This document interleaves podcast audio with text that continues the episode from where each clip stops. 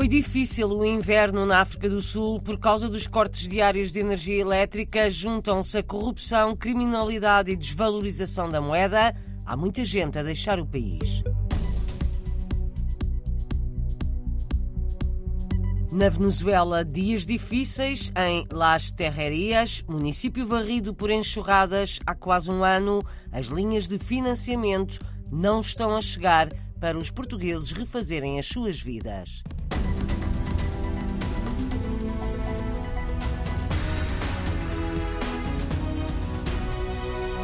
Estão abertas as candidaturas ao prémio literário destinado aos portugueses no estrangeiro, também aos lusodescendentes. O Prémio Imprensa Nacional Ferreira de Castro aceita candidaturas até trinta e um de outubro. O galardão distingue trabalhos inéditos nas áreas da ficção e da poesia. O último vencedor deste prémio vive na Carolina do Norte, Estados Unidos. Paulo Rodrigues Ferreira ganhou a distinção com o livro Ninguém Volta ao que Deixou, livro que será editado pela Imprensa Nacional. Difícil a situação na África do Sul. Os meses de inverno foram passados com os já habituais cortes diários de energia elétrica. Agora já começou a primavera, mas Vasco Pinto de Abreu, conselheiro das comunidades portuguesas em Joanesburgo, não vê como se possa ultrapassar a situação. Cada vez mais gente deixa o país, onde se vive com muitas dificuldades. O inverno foi difícil, tivemos períodos de seis, oito horas sem eletricidade, mas curiosamente, depois nos últimos dois meses, melhorou. Não sei se foi por causa da reunião dos BRICS, que tentaram fazer um esforço e então estiveram com energia alternativa, queimar diesel e gás. As coisas melhoraram, passámos a ter umas cerca de duas horas por dia só. Entretanto, agora acabou a reunião dos BRICS e, fico, e ficámos outra vez...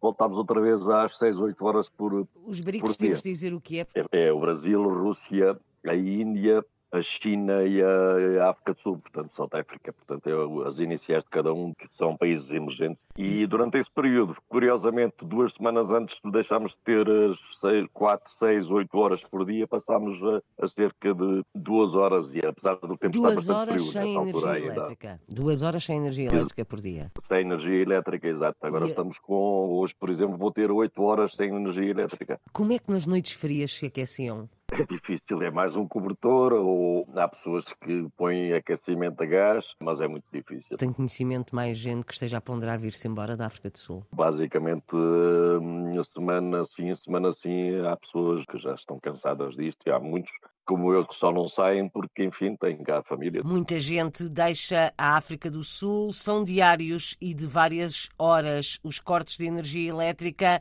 a moeda tem desvalorizado muito, há corrupção e criminalidade. Quanto à energia elétrica, Vasco Pinto de Abreu não acredita numa solução. Explica porquê. A capacidade da África do Sul gasta cerca de trinta gigabytes por dia, em média, e agora no, no, no verão vai baixar porque as pessoas não, não, não vão utilizar o aquecimento nem nada disso, e, e aliás os dias também são mais compridos. O problema é que nós temos a capacidade para quarenta e sete gigabytes, portanto é quase o dobro, só que está sempre avariado. Temos, neste momento temos dezasseis gigabytes avariados, centrais elétricas, e seis mil em manutenção, portanto são vinte e dois gigabytes em quarenta e sete, é quase metade da, da, da capacidade da rede elétrica. Portanto isto, e não, eu não vejo, não vejo porque eles continuam a insistir nos, nos combustíveis fósseis e não, não, não apostam no solar, não apostam no eólico. O dinheiro é o carvão, o dinheiro é a manutenção das centrais antigas, portanto não estou a ver. Um grande problema na África do Sul, sem solução à vista.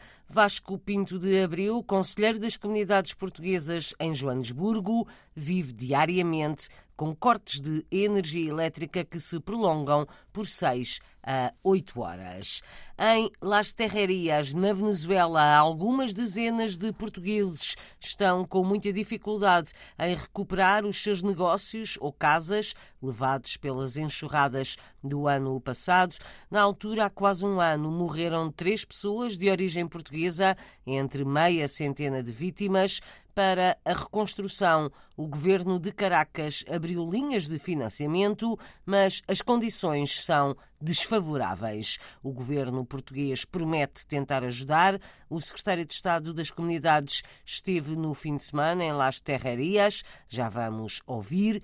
Começamos pelo relato da Conselheira das Comunidades Portuguesas na região de Valência. Maria de Fátima Loureto conta na R D P Internacional como está a ser difícil recuperar negócios ou casas perdidas. A situação do cidadão neste momento é que eles perceberam um crédito do governo de Venezuela. E este governo de Venezuela deu em bolívares. Agora, eles para pagar, devolver esse crédito ao governo, agora têm que pagar em dólares e só deram um ano. Eles falaram para ver se se amplia um pouco mais o tempo para pagar essas deudas, porque a hiperinflação, eles têm que arranjar o negócio, aqueles que foram muito afetados, não dá, não dá o dinheiro para arranjar tudo, por lo tanto, iniciam os seus trabalhos com muito, muita deficiência,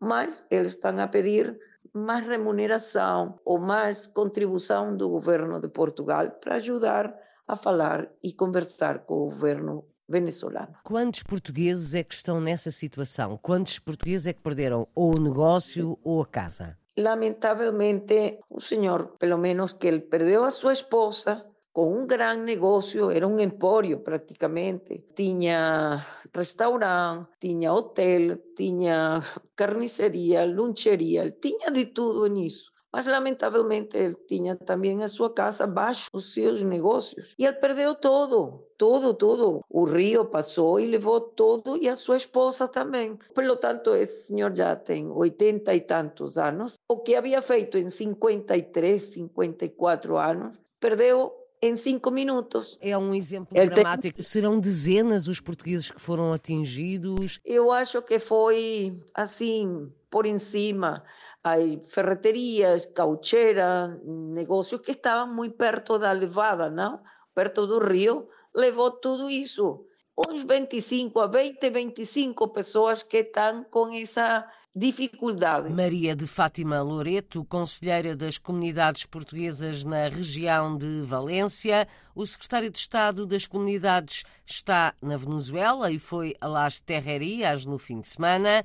Prometeu que Portugal vai tentar interceder junto das autoridades venezuelanas para os créditos serem negociados em melhores condições. Apesar do nosso agrado pela intervenção do governo da Venezuela, há aqui situações que merecem da nossa parte uma intervenção, nomeadamente através da nossa Embaixada de Portugal em Caracas. Em situações em que as pessoas requereram linhas de crédito dadas pelo governo, mas cujas condições de financiamento obviamente não são vantajosas e inviabilizam o uso dessas mesmas verbas das linhas de crédito. E aquilo que faremos é, com informação clara, informação precisa, requerer a reestruturação, a revisão, uma maior flexibilização também dos critérios de atribuição dessas linhas de crédito. Esta é uma questão assumida numa reunião com estes cidadãos portugueses. Outra questão é a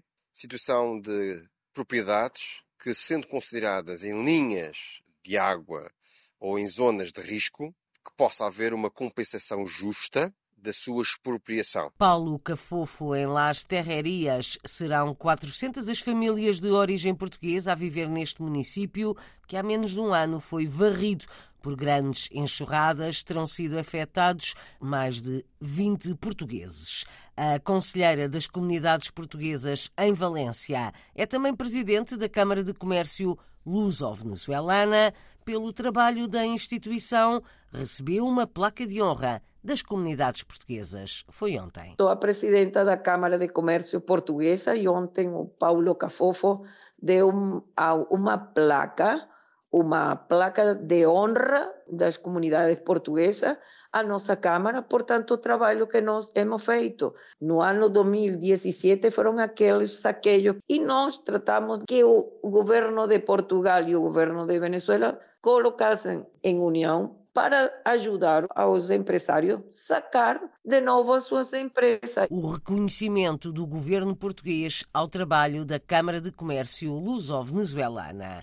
Outra medalha de mérito foi entregue no fim de semana pelo secretário de Estado das Comunidades ao padre luso-descendente José António da Conceição, pelo trabalho que resultou na construção do Santuário de Nossa Senhora de Fátima, em Los Teques, santuário que acolhe num espaço anexo o Consulado Honorário de Portugal, inaugurado o ano passado. Ontem, Paulo Cafofo, entre outras instituições, visitou o Centro Social Madeirense, em Valência, instituição que nos últimos dois anos recebeu cinquenta mil euros de apoios financeiros do Estado português.